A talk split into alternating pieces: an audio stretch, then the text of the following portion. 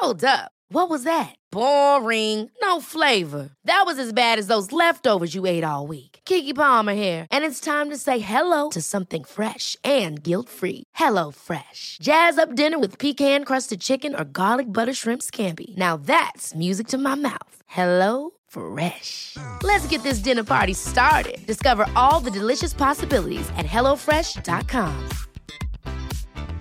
Mom deserves the best, and there's no better place to shop for Mother's Day than Whole Foods Market. They're your destination for unbeatable savings, from premium gifts to show-stopping flowers and irresistible desserts. Start by saving 33% with Prime on all body care and candles. Then get a 15-stem bunch of tulips for just $9.99 each with Prime. Round out Mom's menu with festive rosé, irresistible berry chantilly cake, and more special treats. Come celebrate Mother's Day at Whole Foods Market. Mom deserves the best, and there's no better place to shop for Mother's Day than Whole Foods Market. They're your destination for unbeatable savings, from premium gifts to show-stopping flowers and irresistible desserts. Start by saving 33% with Prime on all body care and candles. Then get a 15-stem bunch of tulips for just $9.99 each with Prime. Round out Mom's menu with festive rosé, irresistible berry chantilly cake, and more special treats. Come celebrate Mother's Day at Whole Foods Market. Target.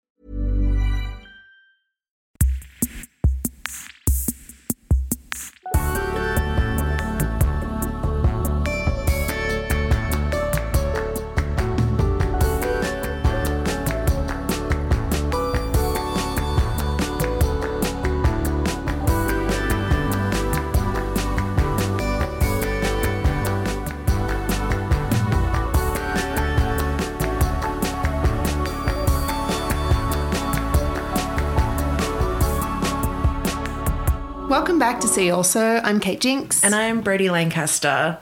Jinxie, give me an update. well, I'm in a bit of a mood today, BL. A bit pissy? A little bit pissy. Yeah. It has nothing to do with the fact that my girlfriend is currently in LA for the night with our friends Chelsea and Tat drinking some natural wine in the canyons. But um, you know, that is probably part of it. But I don't know. It's just like uh, let's blame the moon. Yeah, what's the moon up to? Something. She's always got Something. something up her sleeve. I know she really does. But uh, yeah, I'm I'm just like dealing with the day. What about you? Yeah, I had a really pissy day on Saturday, if that's any consolation. I mean, no, I don't want you to also have a pissy day, but I do love to hear about a pissy day. My pissy day involved trying to go and see a picture of Dorian Gray on a little solo girls' day I'd planned for myself before I started my new job. That involved eating oysters at a place in the city and seeing a play that's like getting rave reviews and going to the sausage festival at the Wilders Arms Hotel by myself reading a book while I'm there. I had really grand visions for my day and then coming home and watching the Angel Olsen live stream. Mm. Wasn't the sausage festival Splendour in the Grass?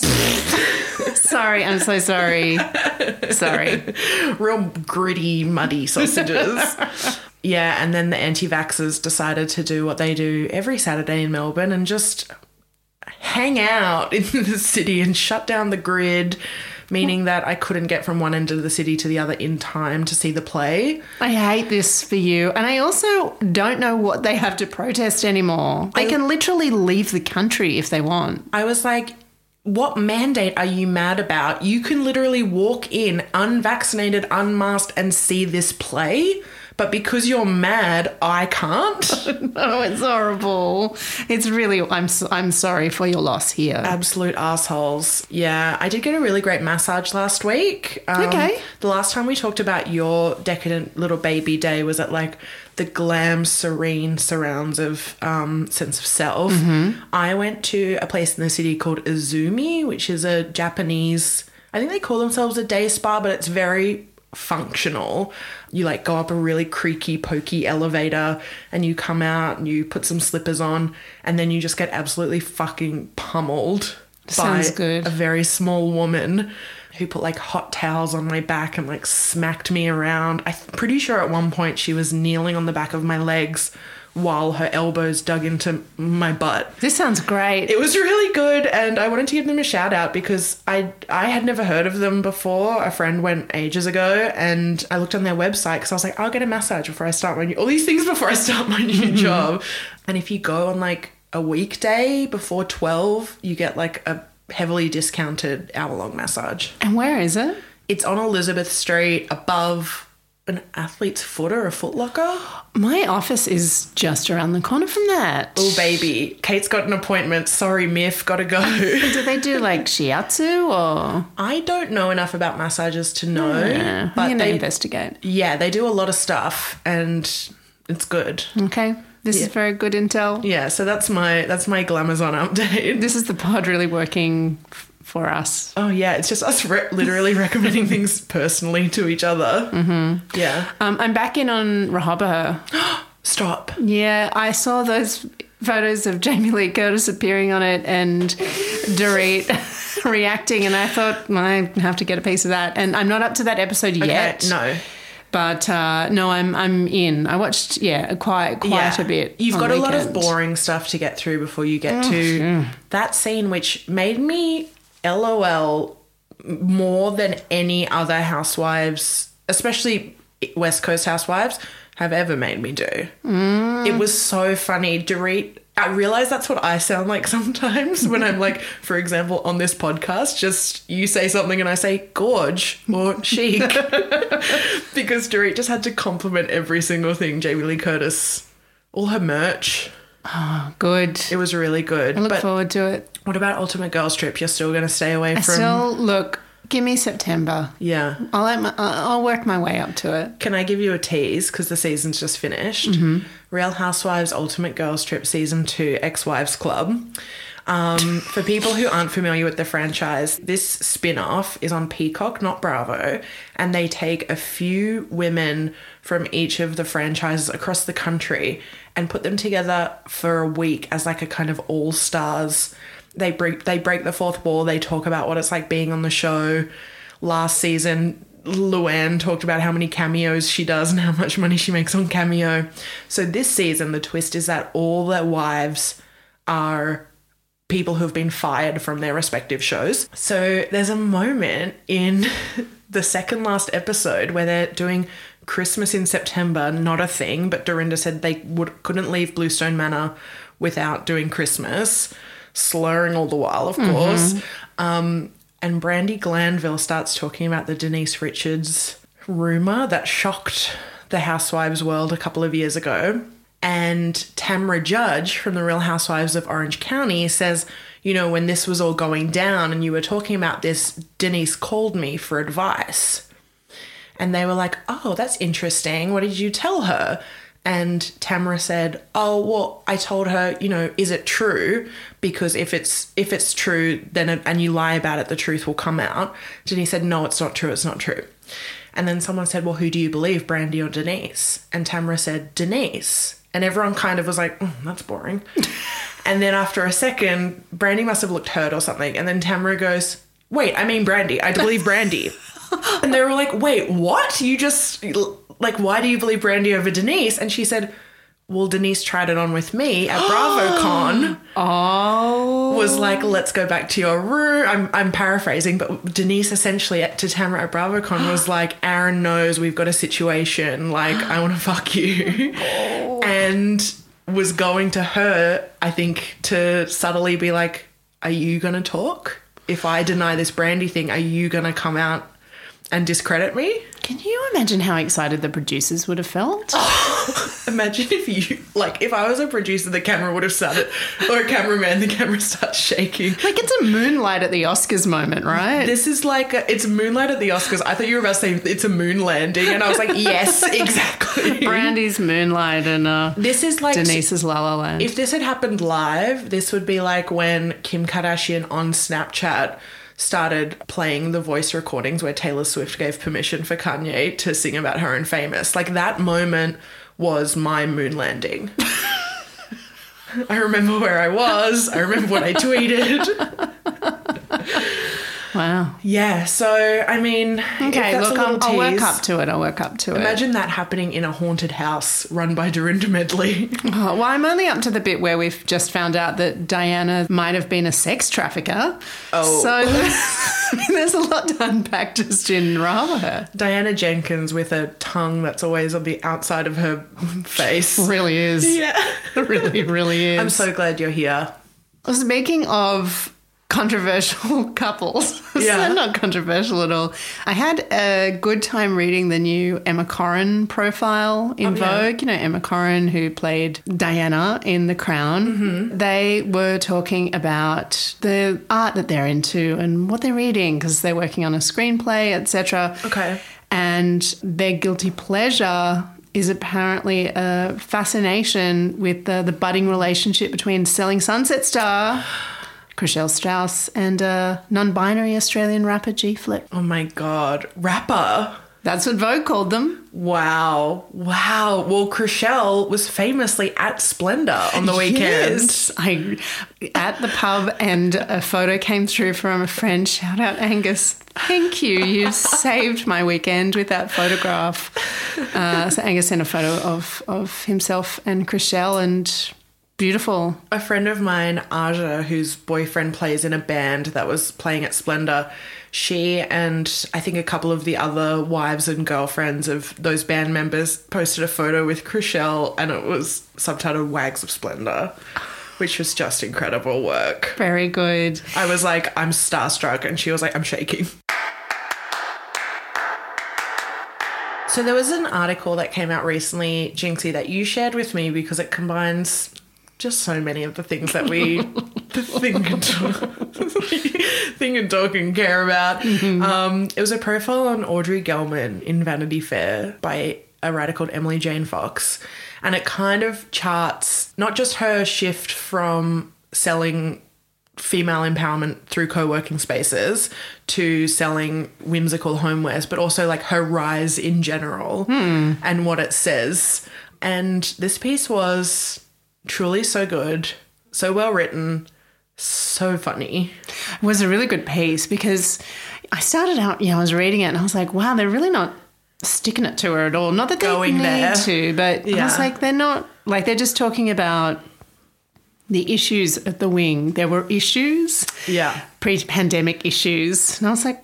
"Dude, The issues of racism and uh, mistreating staff. Mm. Yeah. And they get to that, and they, boy, do they. I, I felt that it was quite well They, handled. they sure do. They also, I find the use of quotes from Audrey Gelman were just kind of presented without commentary in a way that I found really funny. Like, there was one where she talked about, like, you know, she's got a little kid at home and she's getting on a red eye because she's going to all these events and meetings and stuff as a person running the wing. And she says, um, I was just thinking, I really wish that I just had a little store that sold things with like primitive cows on them. And now she does. Now she does, dream come true. I know. I mean, I, she's just an interesting figure. I'm fascinated by Audrey Gelman. I mean, her rise as a political PR person in her early 20s. Yeah. Obviously, best friend of Lena Dunham and Marnie, based on her. former girlfriend of Terry Richardson, which is a thing that, like, if you know, you know that about her, but if you don't know, it's a very, uh, it's really not a part of the story so much. No, but it's a. No, it's a quite a big piece, I It's reckon. a significant It's a thing to do. thing. So I really love the Gentlewoman magazine, right? Mm-hmm. Great profiles, interesting women, good writers. But I'm I'm still kind of peeved that they ran an issue with Angela Lansbury on the cover. Taken by Terry Richardson wearing Terry Richardson's glasses. I just felt that was such a massive misstep for that magazine. Recently? I'm talking maybe four or five years ago. Really That's holding a grudge. recently. Yeah, they only release a couple of issues a year. But like, yeah, I feel really, I felt like, I was like, how dare you do that? I mean, she's already the cousin of Malcolm Turnbull, you know? Hasn't she suffered enough? Exactly. Um, yeah, the, I mean, the Terry Richardson thing I knew about what it was like 10 years ago, you know. You know. If you know, you know, and they know. Mm-hmm. Yeah, that's that sucks. Speaking of Murder She Wrote, I've never watched it, but Midsomer Murders played a big role in like the the foundations of Audrey Gelman's new pivot, The Six Bells. Or Yeah. just Six Bells? Does it have a the? I think it's the Six Bells. The it's Six the Bells. Six Bells, yeah. Yeah. Full of like oil portraits that seem a bit haunted Hmm. and like like I said, whimsical cows. No, I also love Midsomer Murders. You don't see me opening up a cottagecore shop, but I've you know never missed an episode. But the fave, my favourite one was the murder in the Lilliputian village. Of Oh, course it was. very good episode, and anything to do with any kind of sorcery, obviously. Obviously. There's so many cults in those midsummers. There's nothing culty about Audrey Gelman's offering. Although the the wing was kind of like witchy, you know, they were like women getting together, like causing a ruckus. It was a corporate coven, essentially, wasn't oh it? Oh my god, that's perfect. Yeah. I, I- look, I've got to say, I've, I went to the wing many a time. I wanted to go. I follow follow her on Instagram, etc. freshened up my makeup as a you know guest, and it was a really great working space for me. Yeah. I bought those expensive lattes. I did not buy the expensive keychain that said like girls can fuck up any. What is it? Girls, Yeah. fucking doing anything. I can't remember the slogan, but Can I make an aside? And this might seem unrelated, but it is related. When Taylor Swift released All Too Well, the 10 minute version brackets Taylor's version last year, and the first part where it detours from the original, and it's like. The story goes that allegedly Jake Gyllenhaal had a keyring that said fuck the patriarchy in like 2011. Sorry, we weren't branding that then. Like, that's the part that stuck in my head. And I was like, she didn't write this 10 years ago, like everyone's saying. It didn't happen because that was not merch. Because if it was, I would have bought it. And I was on Tumblr at the time. And I know what we were merching when it comes to like pop feminism. And it wasn't that. wasn't we weren't quite there yet. Not to a point that Jake Gyllenhaal would have had one anyway. No. No, he would have got one like three years ago from The Wing. Maggie would have given it to him. But yeah, look, I, I yeah, I just find this whole thing so fascinating that she has stepped down from the wing, worked as a waitress at a diner or something for three months. Okay, Apparently. and then has re-emerged with this shop, and the shop is such a like it's based on like a small parish village. Yeah. fictional village in England, right? Yeah. It just is the kind of obviously the most cozy thing you could ever go to. And it hmm. seems like she had to step away from all of these very large issues of systemic racism and corporate workplace culture, essentially, and hierarchical ways of doing business. But now it's sort of gone this extreme other way. I don't know why no one's really talking about like people are like, oh, that's silly that she's got this thing, but mm. it just seems like I think it's hard to look at everything she's done in the past, which is all very strategic. Like she's clearly a strategic thinker in that she used to do that for a like nothing comptroller and made him like the celebrity favorite, you know, mm-hmm. that was her early years. And then when she was making the wing, it was so strategic and it was a great idea, a great concept. They clearly were very, very successful. There was a lot of I don't want to keep saying the word strategic, but there was a lot of like deliberate thought behind it. That it's very hard not to be cynical seeing this move and being like, okay, what does she want us to think about her because of this move? Because every move she's made so far has been a branding exercise basically for mm. either her or for modern womanhood or for politics you know it's all been so such specific decisions that it's like well, she didn't just do this to make Carol's chiming in. If you, you Just know, like, yeah. my little backup singer. Thanks, babe. You know, it's very hard to take an uncynical approach to be like, she just wanted to sell a milk jug. Hmm. Isn't that nice? And wear overalls in Park Slope or wherever it is, Clinton Hill. Yeah, I think that's it. I think that it's just it's hard not to be cynical about it, but Yeah. I remain fascinated. Um, Yeah. So apparently, the Six Bells takes its inspiration from a tiny shop located in the fictional village of Barrows Green, Mm. a small civil parish with 640 residents, depending on who is dying and how many babies are being born. So Disney, but there is one so eerie. like truly cunty article I found. that I have to share because I'm also not saying like I don't want some of the products or whatever. Like I'm, you know, we're you know We all want the all products, is I don't want annoying a seventy-five dollar cutting board in the shape of a pig, though. Thank you very much. No. Um, I'll just check the Brotherhood of St. Laurence for that. Um, and then say no thanks. No thanks. But yeah, there was this article that is. It's just. I was It's, just about to say Audrey Gelman would open the Sisterhood of St. Lawrence. oh my gosh, truly. Um, this article, this Slate writer was also fascinated by this fictional village and then applied the people who supposedly live there and it's 640 residents and the fact that it's this small town and in the text that like that Audrey Gelman created or whoever created it says that this is a shop that is part of their daily ritual and so they were looking at statistics of how many people could actually afford any of these things Using like what? Surveys. according to like data from the United Kingdom's Office of National Statistics like they went really deep It's a census of the six bells. yes and anyway it's just a really funny delightful i just love it Oh, when man. someone is like i'm going to apply my data skills to this and be a total cunt about it i love it Mm-hmm. Cunty stats. That's great. Yeah. One thing that this article made me think about is like in the swathe of disgraced startup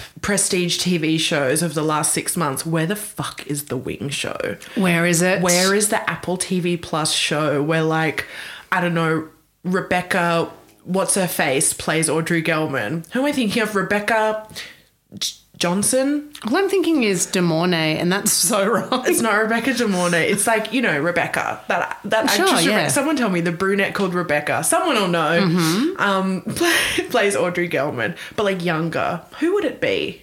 Who would play her? It's like a young Angelina. No, not Angelina Jolie. Too edgy. It's Allison Williams. Let's be real. yeah it truly is that would be like incredible stunt casting to cast Allison Williams. Oh my god, they should. Because there was that WeWork show that I didn't see that. Never was that the one watch. with oh, what's his name? Leto in the Ghetto. Leto Yeah. and Anne Hathaway. I only ever that's how I remember Jared Leto's name because in an interview once in like 2003 a journalist asked him how to pronounce his name and he said it's Leto like in the ghetto No. Uh-huh. As opposed to Lido in the Guido. Overall, like what I was saying before about her branding this, I, I did find really interesting thinking about like what the wing did for kind of that millennial aesthetic as it applies to feminism specifically, like what that did for merchandise. It turned the idea of like a co working space for women or a space for women, full stop, into like a magazine and like events and like thousands of dollars of fees every year. And, you know, now she's kind of branded coziness and like slowing down mm. when that is a thing that I mean, we'll give her that. She was right on the money because after the last two years, that's what everyone is like either pursuing or wishes they could. yeah I think this is like the new like mason jar aesthetic do you know what I mean like it's Totally. like that but amped up It's Kinfolk magazine if it started now. totally Like homewares is where girl bosses like sell aspiration now. Yeah, it's Yeah. true. There was a, a line in the profile that I thought was so spot on and funny. It was, She is pretty and rich, unfailingly pulled together, and friends with everyone you hate watch on the internet. Wow.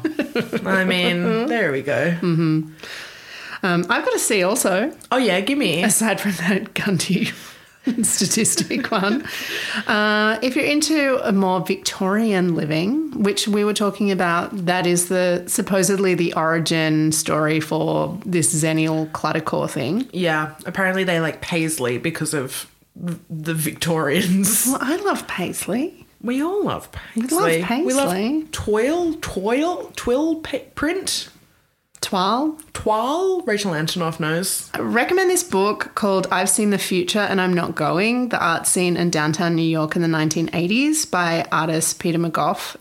He was part of this art duo with his romantic and sort of business partner. They rose to fame in the 80s and they dressed and made work and lived entirely as if they were living in the Victorian era. So they had this townhouse um, in Alphabet City. I think they lived upstate as well. It didn't have electricity, had no modern appliances, etc. Mm. Really incredible work and commitment to. It's like can I go like the Gilbert and George thing, but Yeah. to a whole other level. Yeah. That book is absolutely incredible. Was one of the favorite things I read like a couple of years ago. But there's a good New York Times article about it that we'll link to. Yeah. I read that last week, that New York Times article, because I think you linked it when we were talking about Victorian cluttercore stuff. And um, I wasn't familiar with Peter McGough until I read it. And I was just really thrilled by his like affectations as this kind of like downtown dandy who like got made fun of by art critics for using an easel and wearing an apron to protect his suits. But there was a part where he talked about like not having a f- smartphone or like not using a phone really. And he was like, life is for art and for, you know, time is a thing that you lose so much of. Why are we spending all our time looking at these little screens? And I have thought about that every night when I look at my screen time before I go to bed. And I'm like, what am I doing with my life? Why aren't I making art? Or you could just go shopping at the Six Bells. I could. That's a way to slow down. Head down to your little parish village shop. Slow down, trademark symbol.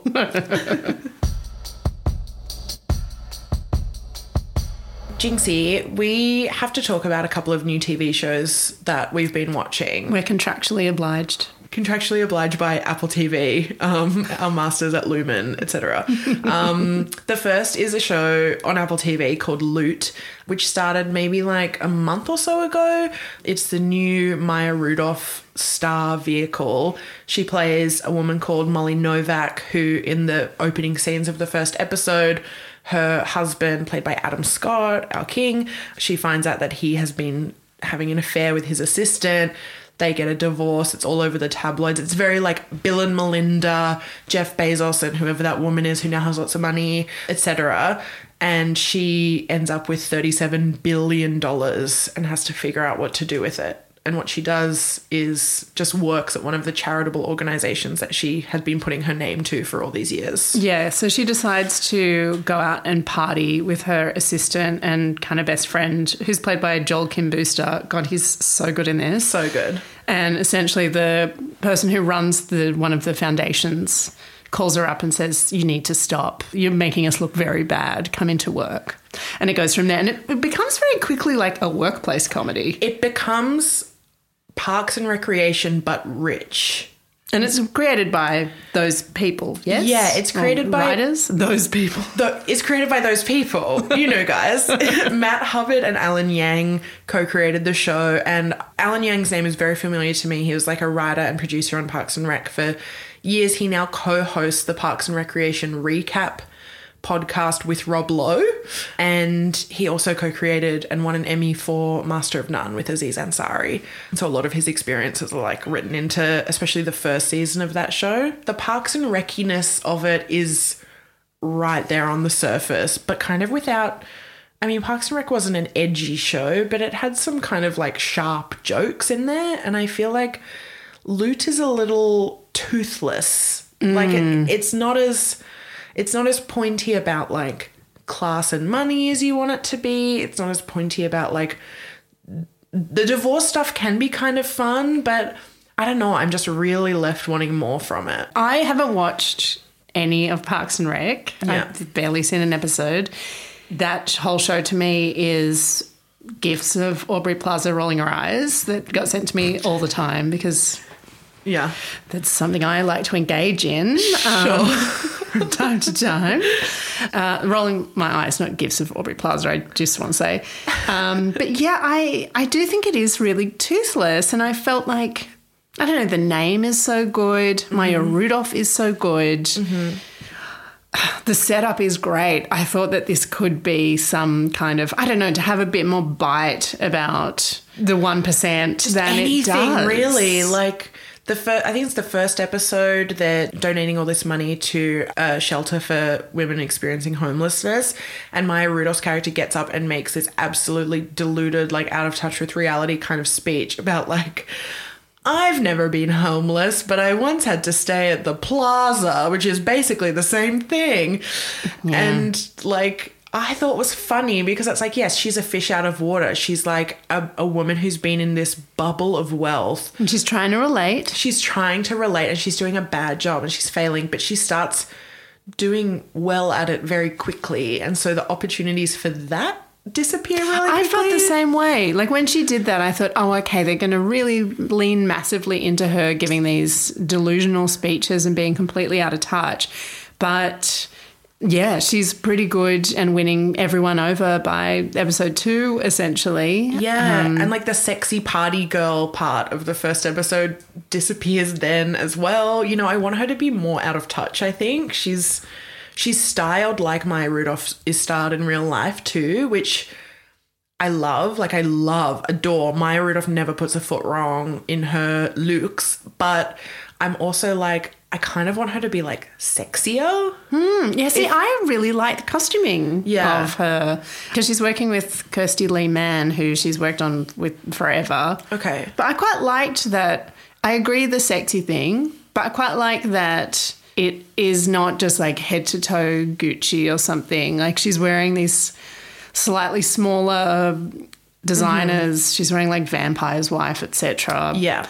And I quite liked that side of things, that it sort of looked like that was actually where her interest really lies. Yeah, totally. The early shots too are like, as we spoke about so in depth last week, it's very selling sunset. You know, there are these shots of her like going into the closet and it's the size of a large townhouse. You know, it's the the location is this insane piece of real estate, right? The- Yeah. Oh, yeah. Yeah. Yeah. It's um, it's the third, the third largest house or something in the states. It is in Bel Air. It's called the One. It has twenty one bedrooms, forty nine bathrooms, one hundred and five thousand square feet.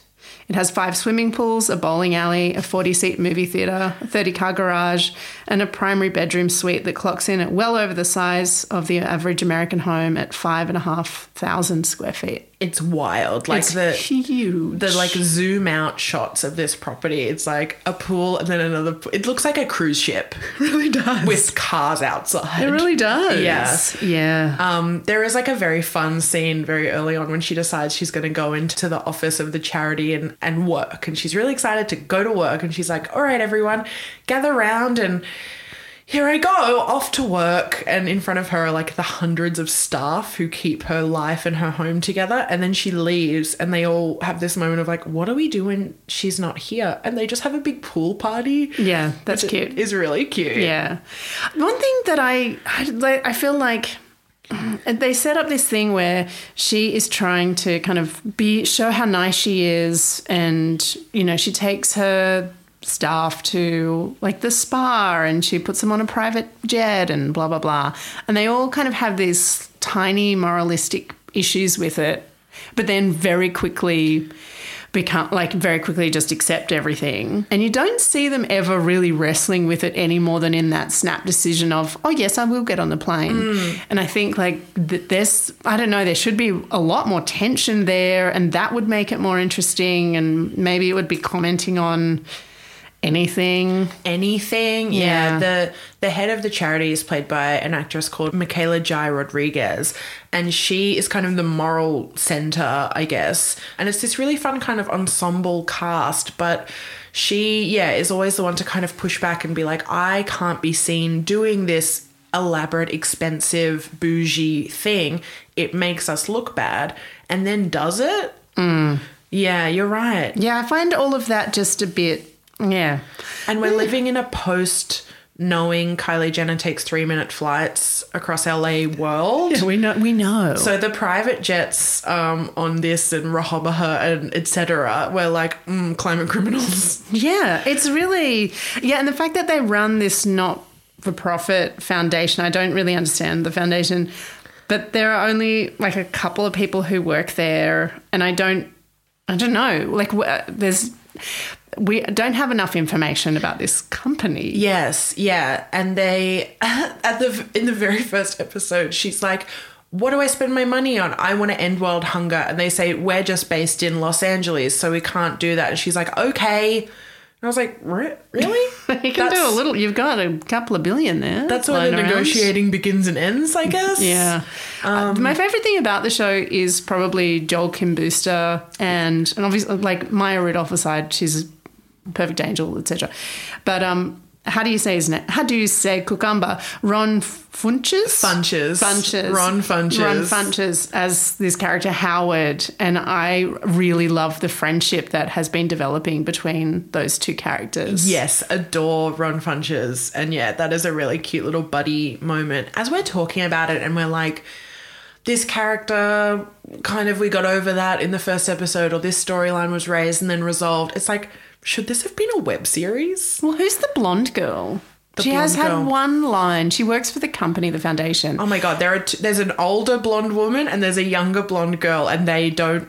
I don't know either Well, the younger them. one, she had one quite good line where it was like a photo of her family came up and she said, "I'm sorry, we're so white," but that was that's about it. I don't- don't feel like she just shrugs. and the old lady just kind of like dances and is She's like, "Oh, your in the era, background. your aura is looking very sexy today, or something." Yeah, You know, if you are familiar with like Brooklyn Nine Nine, it's very much the realm of like the two older guys in the police squad, like Mike and Sully or whatever their names are, of just kind of like background cast. But like imagine those guys doing even less. Hmm, okay, yeah, right, yeah. Yeah.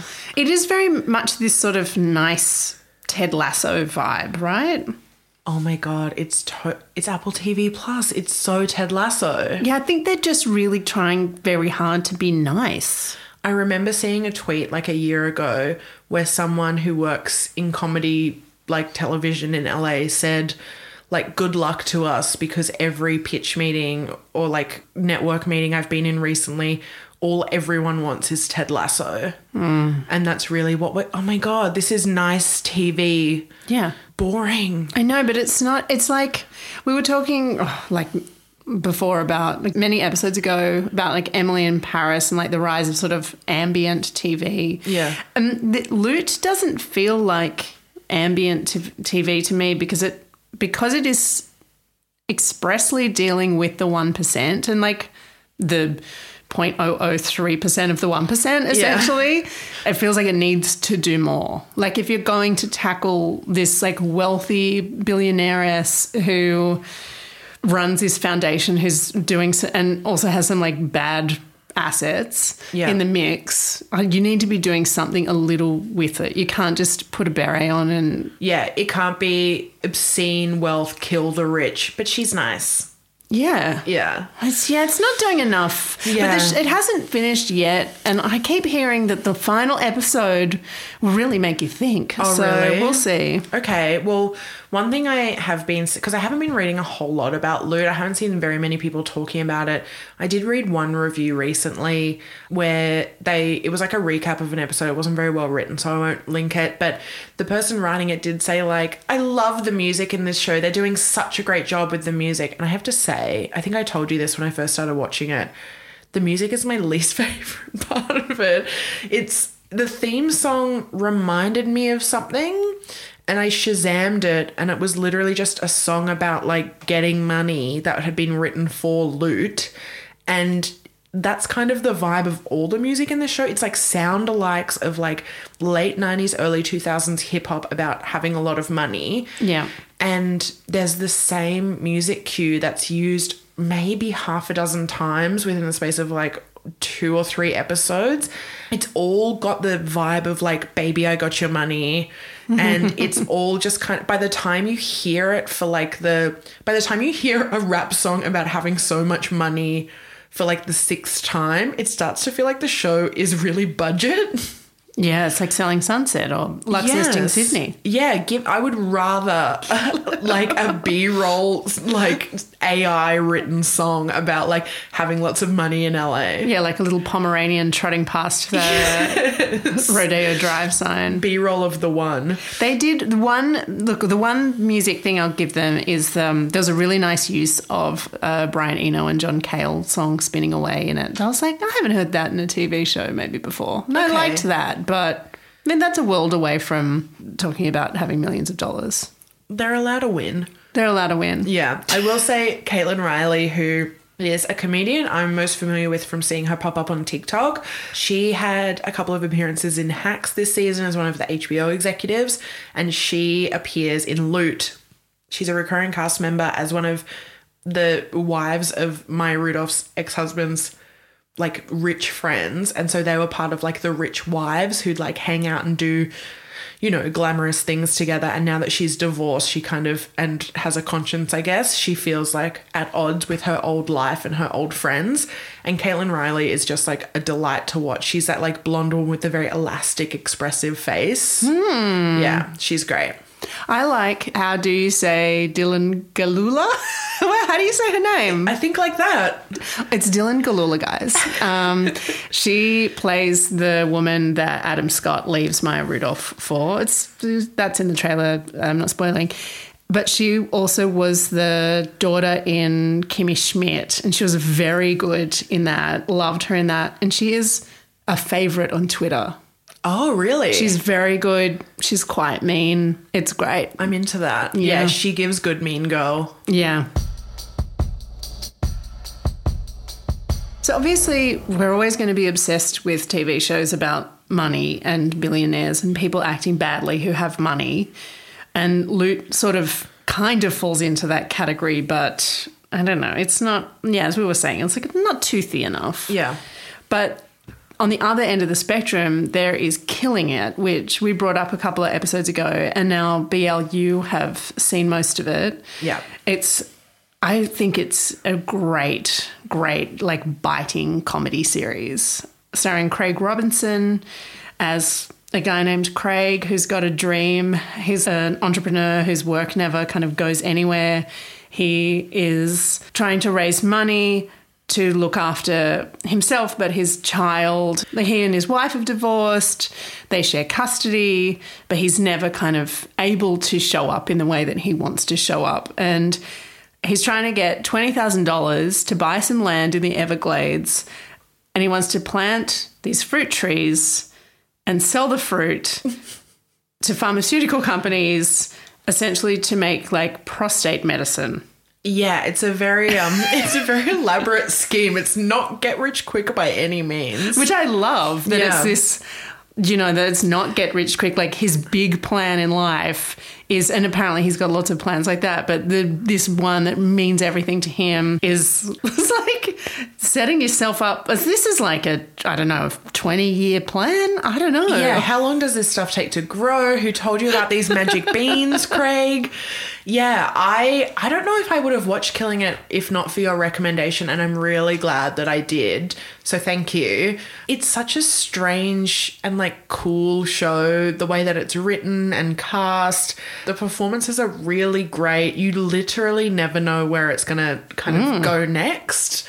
Um, it's such a surprising show and I really Yeah. love that it does that thing that I love in a series where the first couple of episodes introduce you to everyone and the stories, and then from there it follows one person at a time, and then kind of at the start of the next episode they link back up, and then you follow someone else, and then they link back up and you follow someone else, which is really a really fun way to tell so many stories of so many people hustling. And when I say hustling, I don't mean it in like the poster on your wall from Etsy written in gold paint, being like, hustle, babe. It's the opposite of the wing kind of hustle. Hmm. It is like people breaking their backs and the bank to get out of poverty, like how expensive it is to be poor in America, hmm. is essentially what the show depicts. And it's really like that's really dire. All of the circumstances that the characters find themselves in are really dire, but it also manages to be funny and like really sweet at the same time. Yeah, so Claudia O'Doherty, she co-stars. She's so good. Her character Gillian is this Australian who is living in the States and is trying to stay there and has been there for pretty much all of her life. Mm. But she has nine jobs trying to essentially raise enough money to get a lawyer to stay in the country. Yeah. And is um, essentially homeless, has a place to sleep, but doesn't have a home. Yeah, I- what you said about like it's basically about how expensive it is to be poor. Yeah. I just thought it, it's doing something really it's just doing something kind of new and interesting for me. And I liked that it's set in like Trump's America. So it's set a couple of years ago. Mm-hmm. And it really shows the kind of systemic racism of you know, capitalism and like late era capitalism, especially in the States. But there's this one great episode where Craig is trying to vote and just every obstacle that could come up does come up. That episode was great. That episode was brilliant and it came after like there were just there was such I haven't finished the series yet, so I'm sure it keeps going at this rate, but like there is a run of episodes where it's just hit after hit after hit. There's one that I just loved so much. Um, it's called The Task Rabbit, and Gillian, Claudia O'Doherty's character, in an effort to make money, offers herself as the rabbit for a wealthy woman played by D'Arcy Carden who just needs someone in her house while she goes off to an event. If the in case the IRS come, she, Claudia O'Doherty's task is to say, "Yes, I'm her. I'm Sloane." And she has a guest over, played by our king from Search Party, John Reynolds. and it's just, it devolves into this really dark, twisted episode about this rich woman, Sloane, played by D'Arcy, kind of getting off on controlling and having power over the people who work for her. And it's really, it's really funny and really smart and really fucking dark. And then, yeah, it's followed up by the episode where Craig is just trying to vote and his options are just dwindling as the day goes on.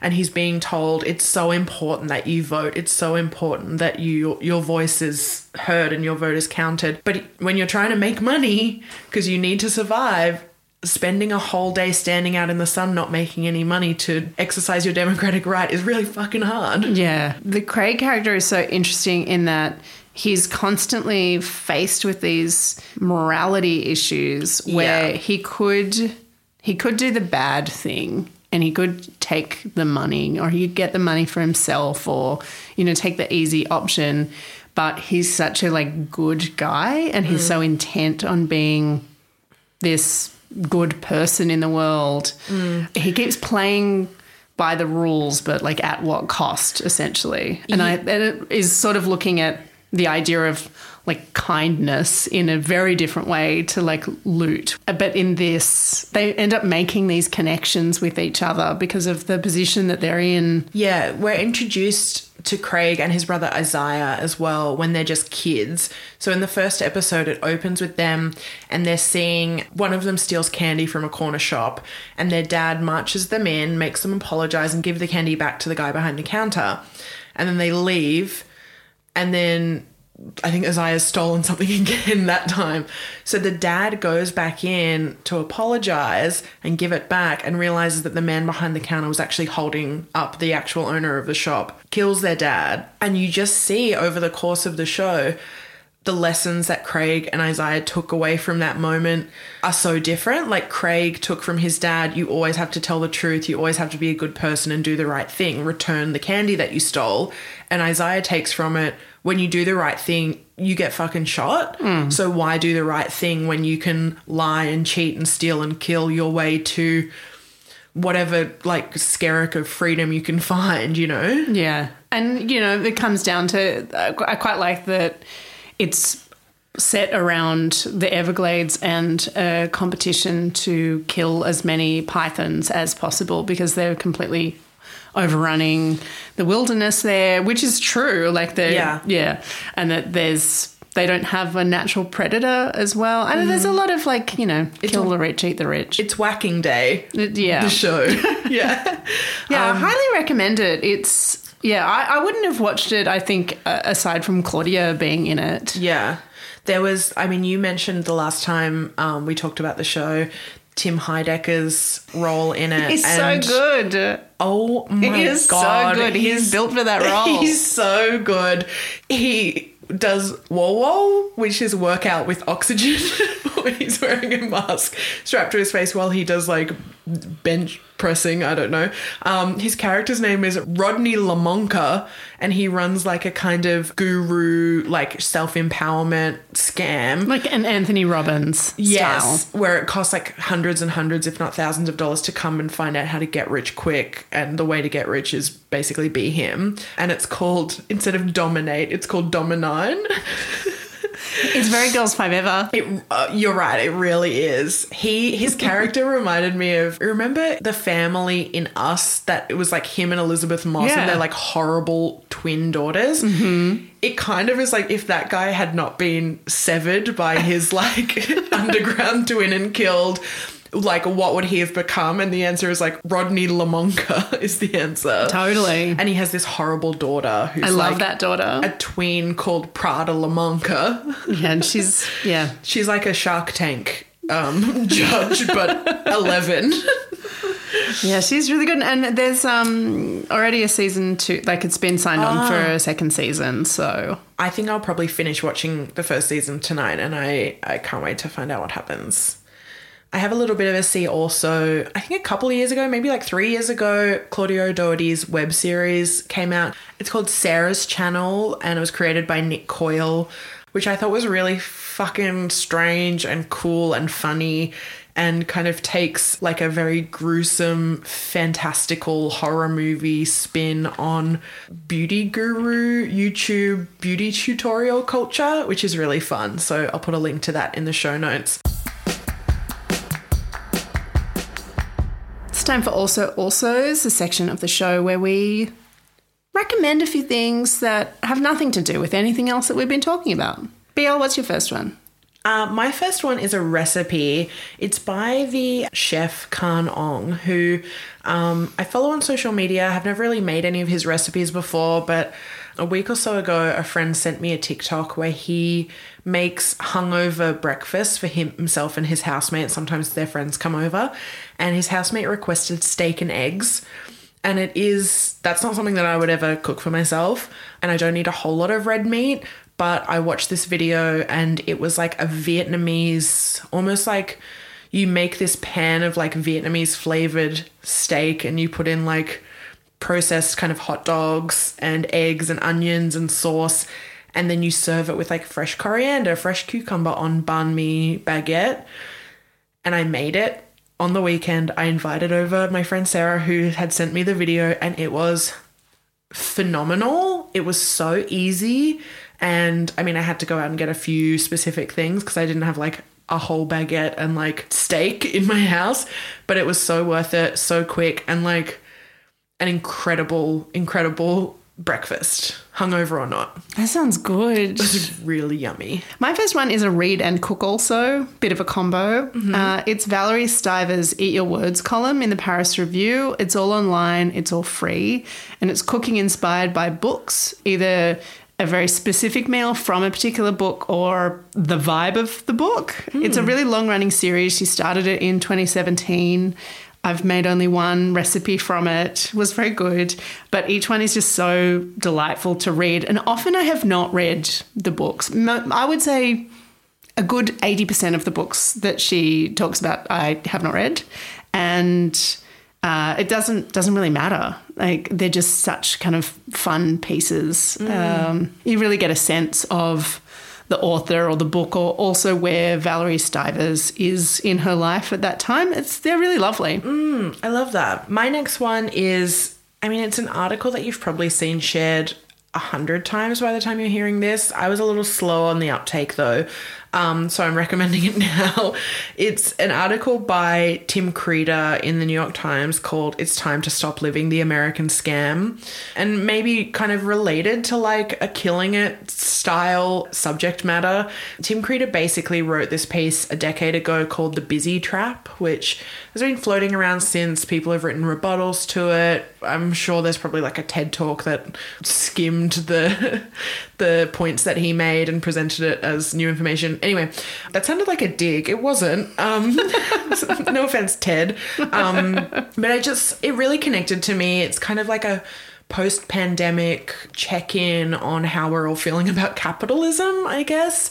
Tim Kreider, I think, is a freelancer, so he kind of describes himself as like not being on this kind of hamster wheel, but also still feeling the impulse or the pull or the like temptation or the guilt that comes along with it.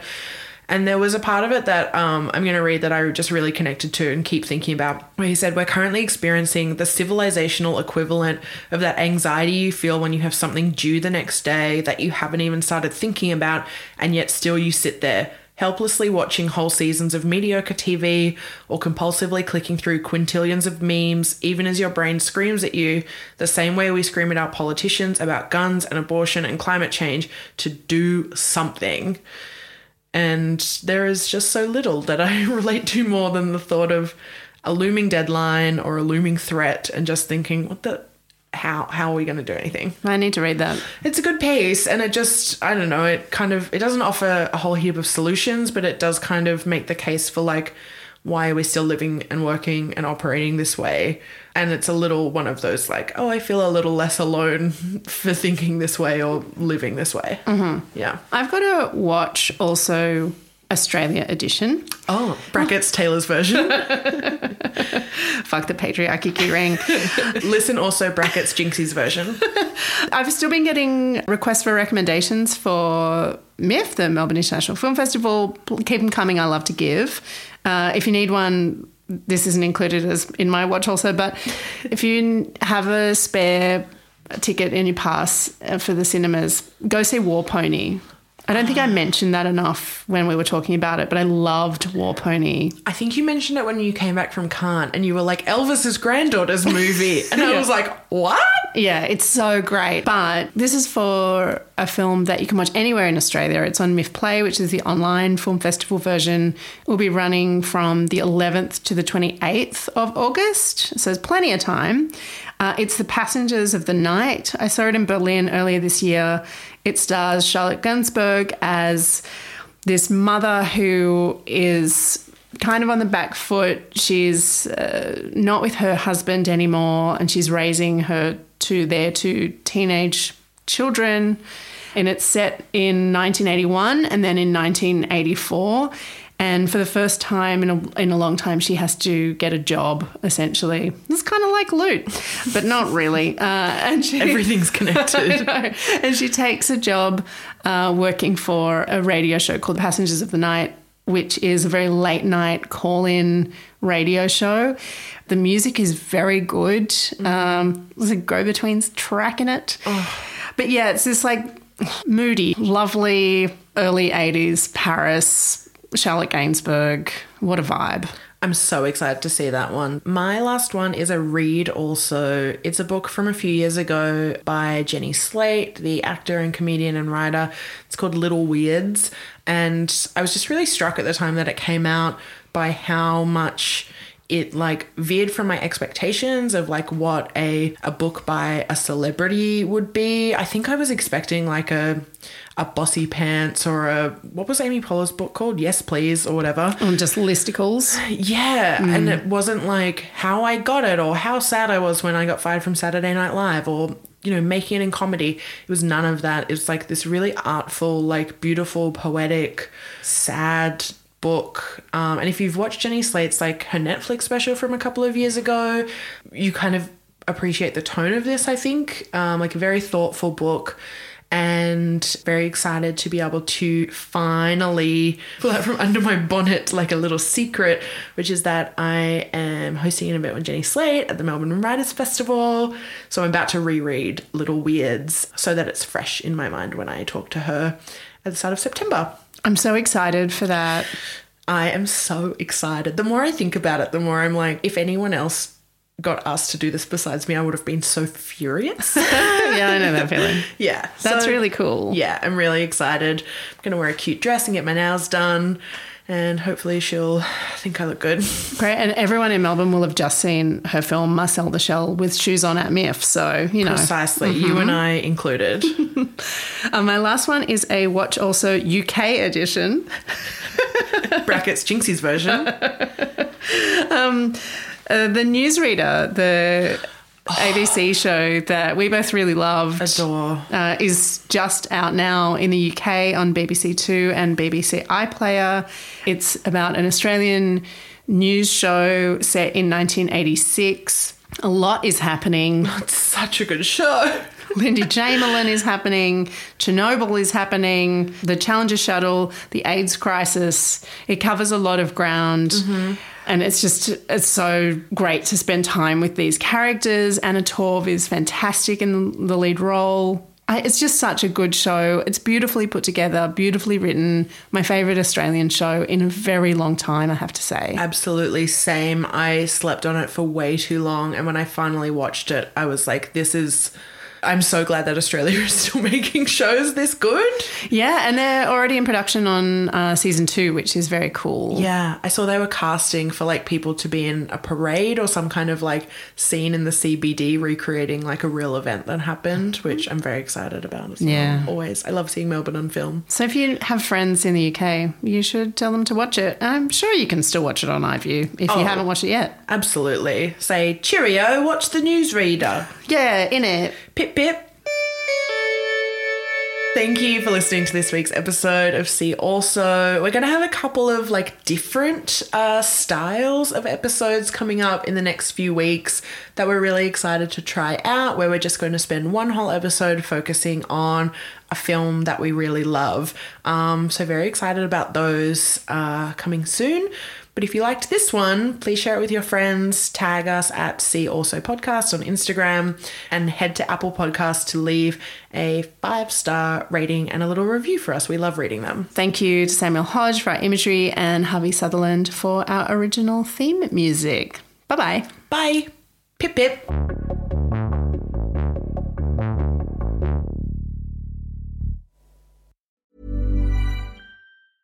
Ever catch yourself eating the same flavorless dinner three days in a row? Dreaming of something better? Well, HelloFresh is your guilt free dream come true, baby. It's me, Keke Palmer. Let's wake up those taste buds with hot, juicy pecan crusted chicken or garlic butter shrimp scampi. Mm. Hello Fresh. Stop dreaming of all the delicious possibilities and dig in at HelloFresh.com. Let's get this dinner party started.